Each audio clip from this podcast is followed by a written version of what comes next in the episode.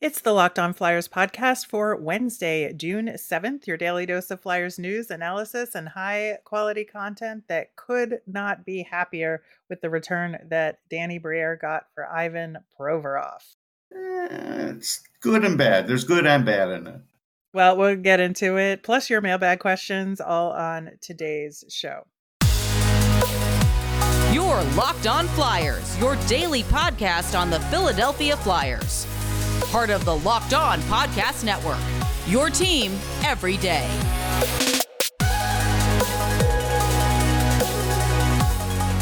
Hey there, thanks for making Locked On Flyers your first listen every day. I am Rachel Donner. You can find me on Twitter at rmiriam. I'm here as always with Russ Cohen, who is on Twitter at Sportsology.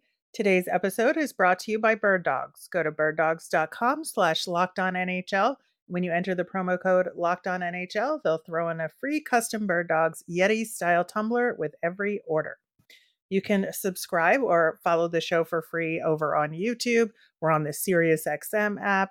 Anywhere you listen to podcasts, you'll get our latest episode as soon as it's available here on the Locked On Podcast Network. Your team every day. Russ, man, yesterday was a heck of a day for us personally, but also for the Flyers in making a huge deal.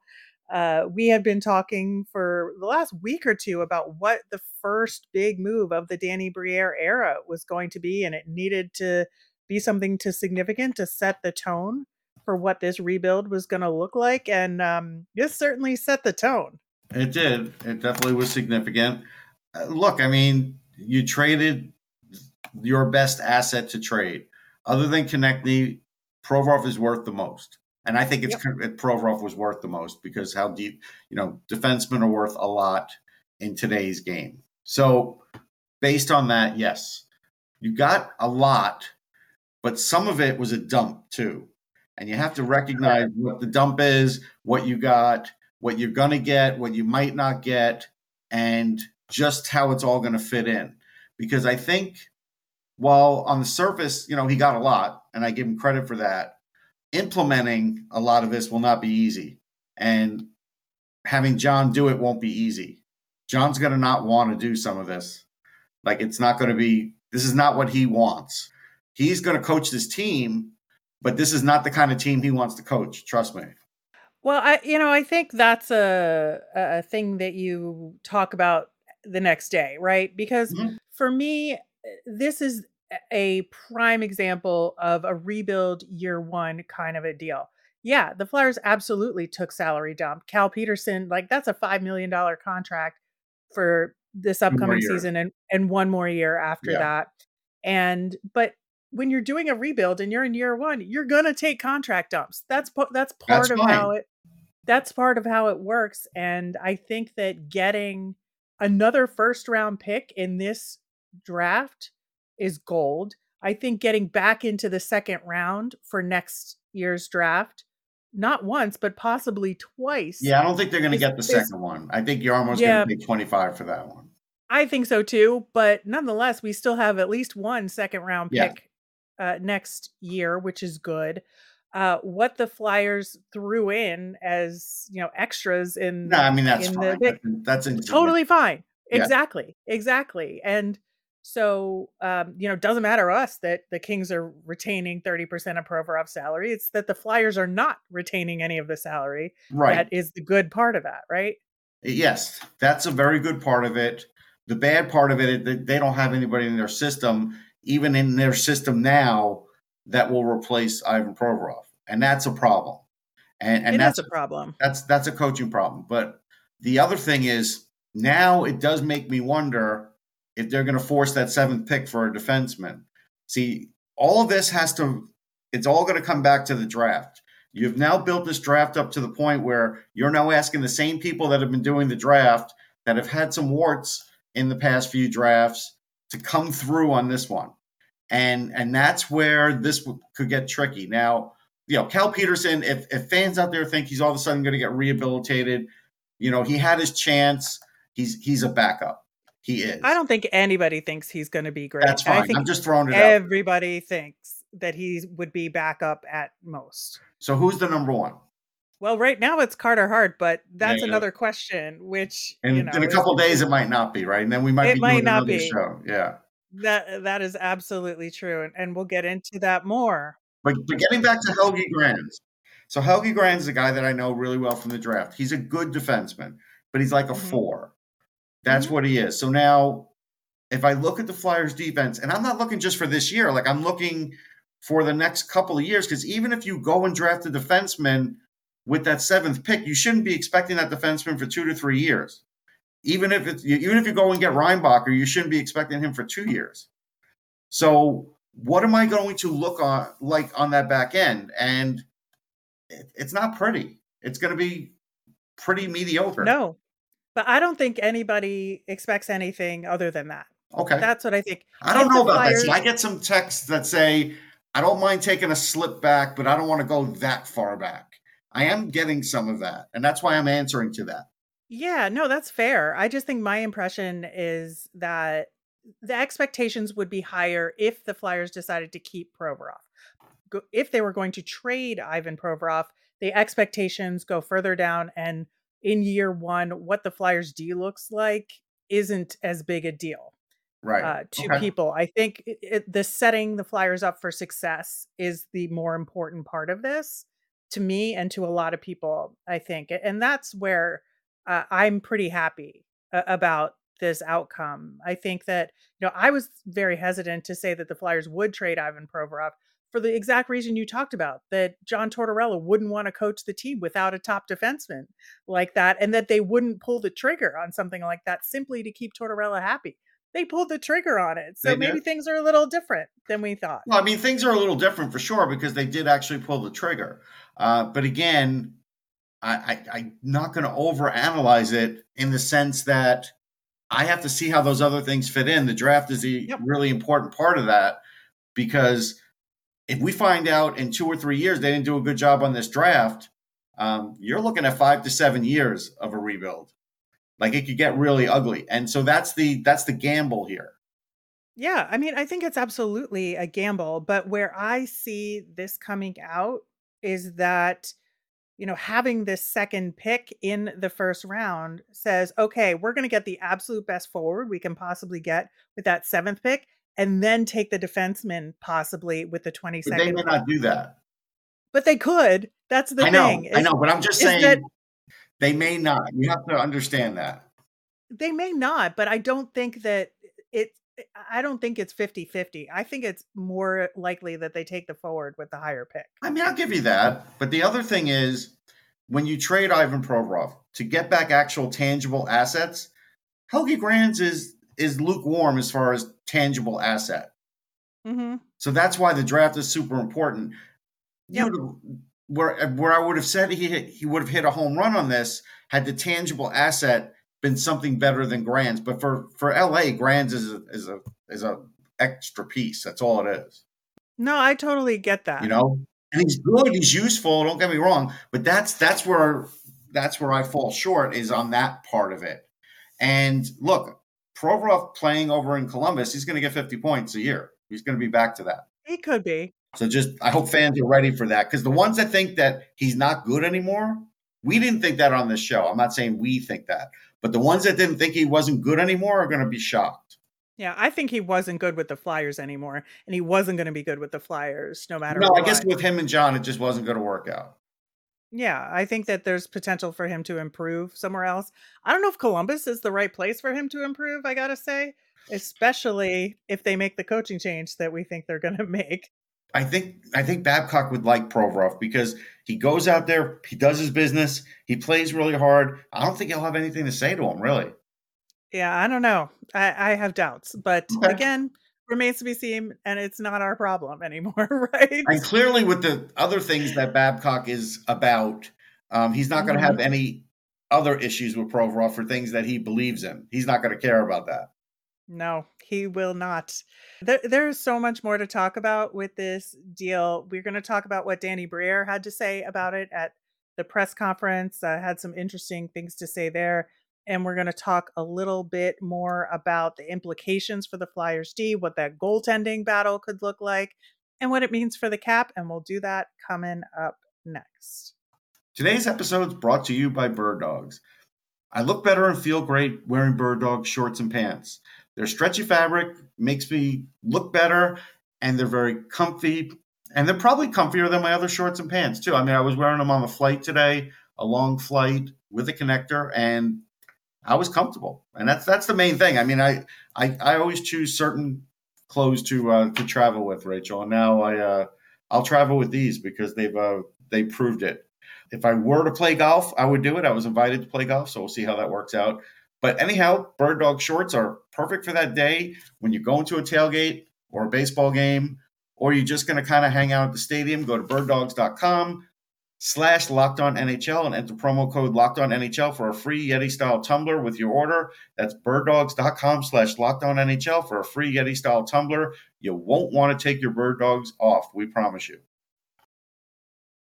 Uh, before we get back into our discussion of the Ivan Provorov trade, uh, this will have draft implications, like we've been talking about. Uh, we'd already talked, uh, or planned to talk on tomorrow's show about Oliver Moore versus Ryan Leonard.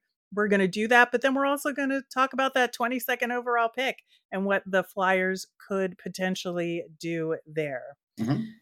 So we talked a little bit about what this means for the Flyers D next season, and you know we talked about Grans, but what about Sean Walker? Where does he fit into all of this? He's your new Nick Seeler, so you don't really Yeah. need Nick Seeler now. Like that's really the way I look at it.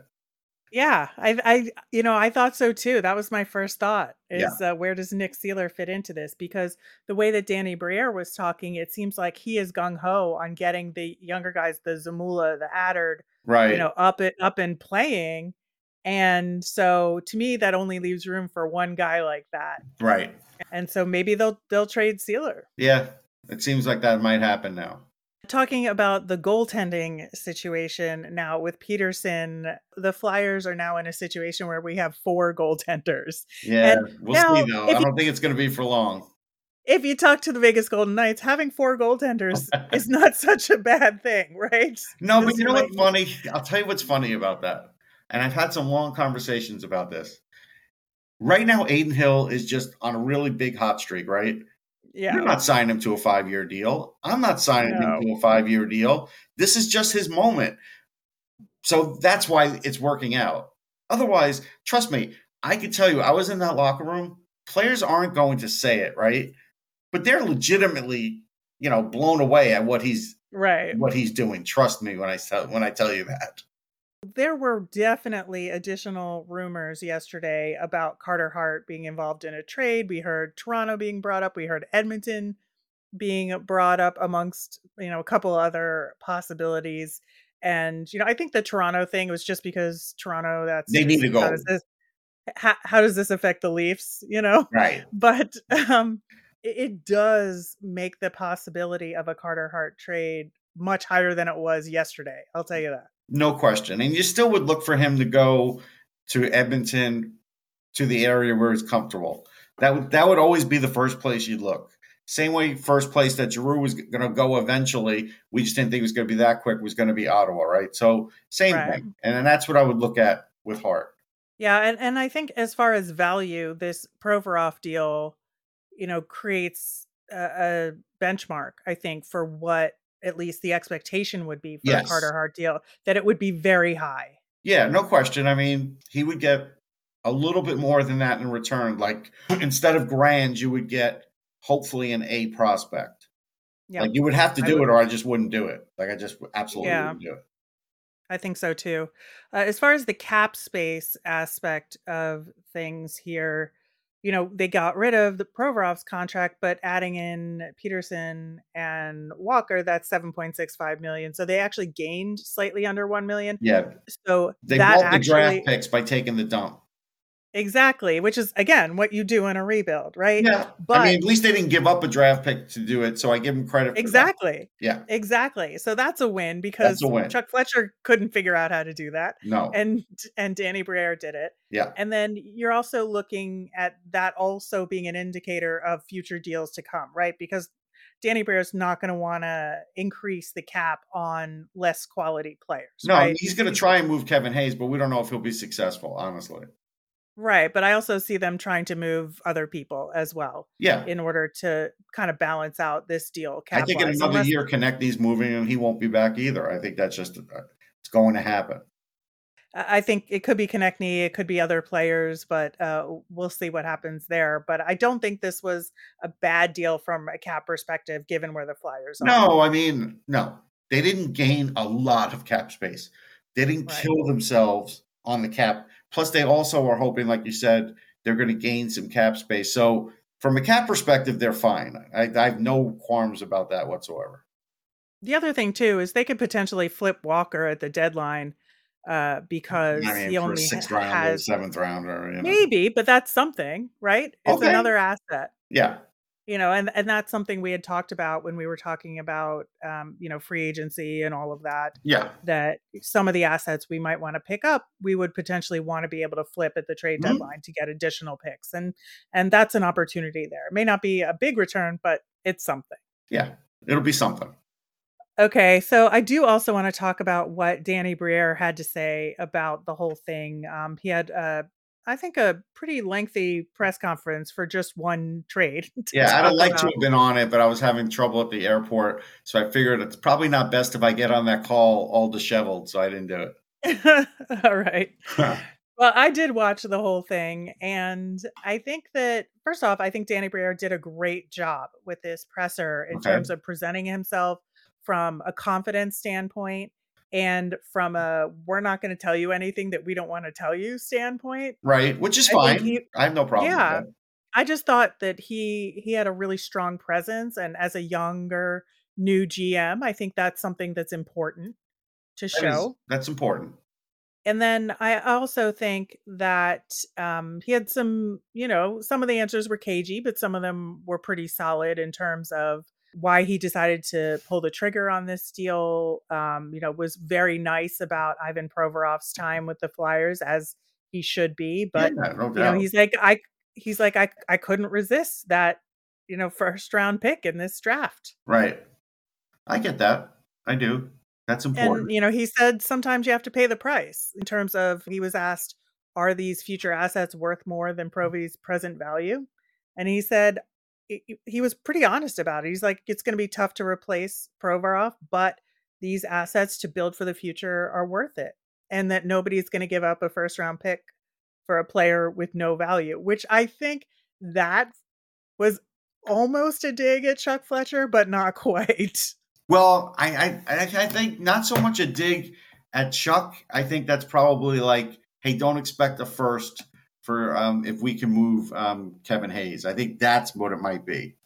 Could be. Um, you know, basically said Provy didn't ask for a change of scenery or they weren't going to talk about it, right? right if right. that was part of any of their conversations, which again, that's the way Danny Briere is going to handle these things. Um, I thought in terms of you know him talking about the players coming in that it was nice that he was honest that he hadn't seen Grans play yeah. but he was really you know d- dependent but confident in the reports he got from the pro scouting department on that front and from other people who had seen him play um and and that kind of led to another important thing that he talked about was the process of making this deal that you know he was on the phone with Keith Jones four or five, five times a day. Dan Hilferty got involved, but he talked specifically about again talking with the pro scouts about the return, the guys they were getting in return.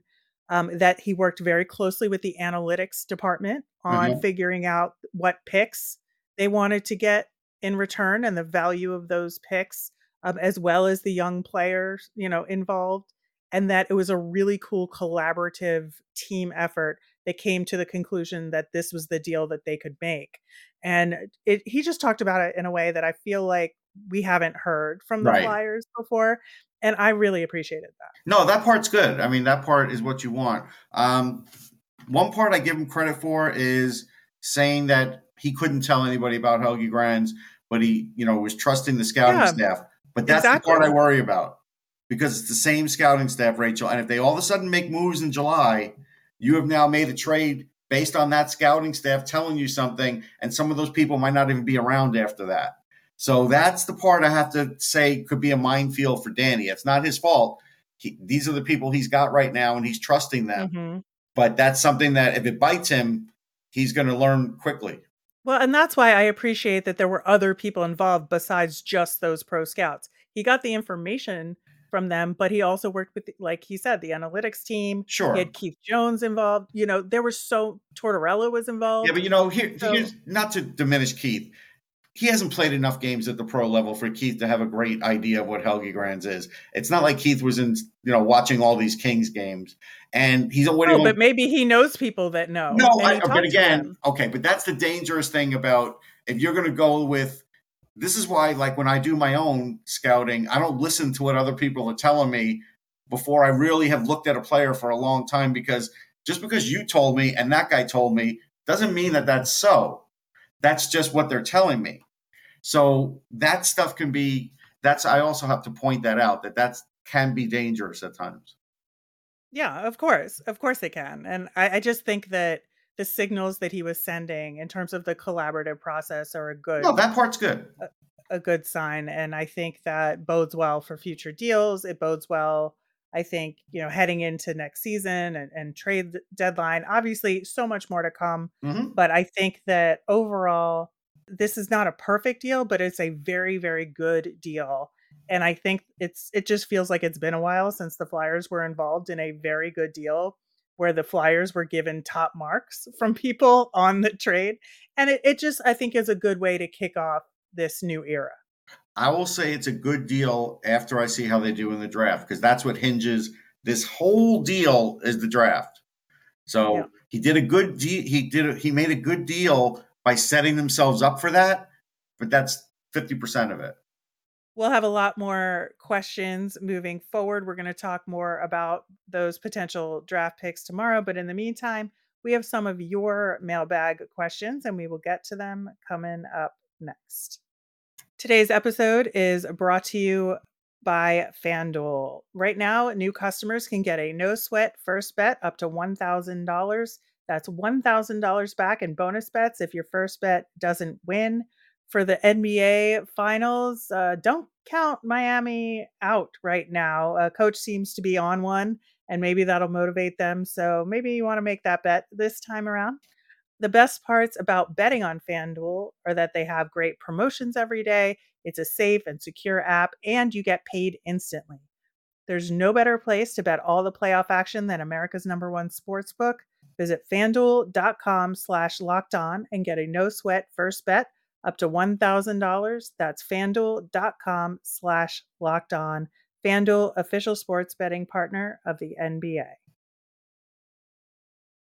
All right, Russ, we have a few good questions from ye old mailbag on today's episode. There was one we had to eliminate because the Ivan Provorov trade mm-hmm. happened and the question was no longer relevant. But uh, Mario wants to know uh, we all know about goals and assists when evaluating players, but what are some intangibles that a scout might say to a GM to convince him to take one player over another, particularly in the later rounds of the draft? Zone entries, zone exits. Although there's not a ton of that for junior hockey. Uh, hockey IQ. That's something that's obvious when you're doing the eye test. Uh, just um, vision, how a player, even if he's a defenseman, vision when he's passing, vision for a player, seeing what plays open up on the ice, seeing the space. Those yeah. things are big. Heart, and then sometimes scouts will just say he he just he's a hockey player, and if he's a hockey player, that's like uh, encompasses like six different qualities. Yeah, it's so funny. There's like this vague terminology, but you know what it is when you see it, yes. right? Yeah. Yeah, like when you look at Travis Konecny, he's a hockey player. Yep, 100%. And I know exactly what you mean yeah. by that. And it is a combination of factors. And I think, you know, for me, um, and I talked about this on yesterday's show when evaluating, you know, some lower round prospects. It's that when they are given feedback and when they are given a, a thing to work on, how do they go about working on it and do they make those improvements? And if you can see that and see that through line, to me, that's a good sign that they're coachable. Right. Yeah, I agree. So Art uh, had some free agent options that he was interested in, um, some of which we talked about in our uh, free agency intro last week, some of which we haven't. Um, but um, he brings up Athanasiou and Namestnikov. And I wondered w- what you thought about those two options. I wouldn't get Athanasiou because he's a lot of speed, no finish. Um, if they get Namestnikov and he's just like a two year guy to help him through the rebuild, that's fine because he can teach others. He's a good center. That's fine. I'm not I'm not against getting him because now Chuck Fletcher's not there, so they don't have to have everybody 25 and under. That was a little ridiculous, anyhow. I'm kind of with you there.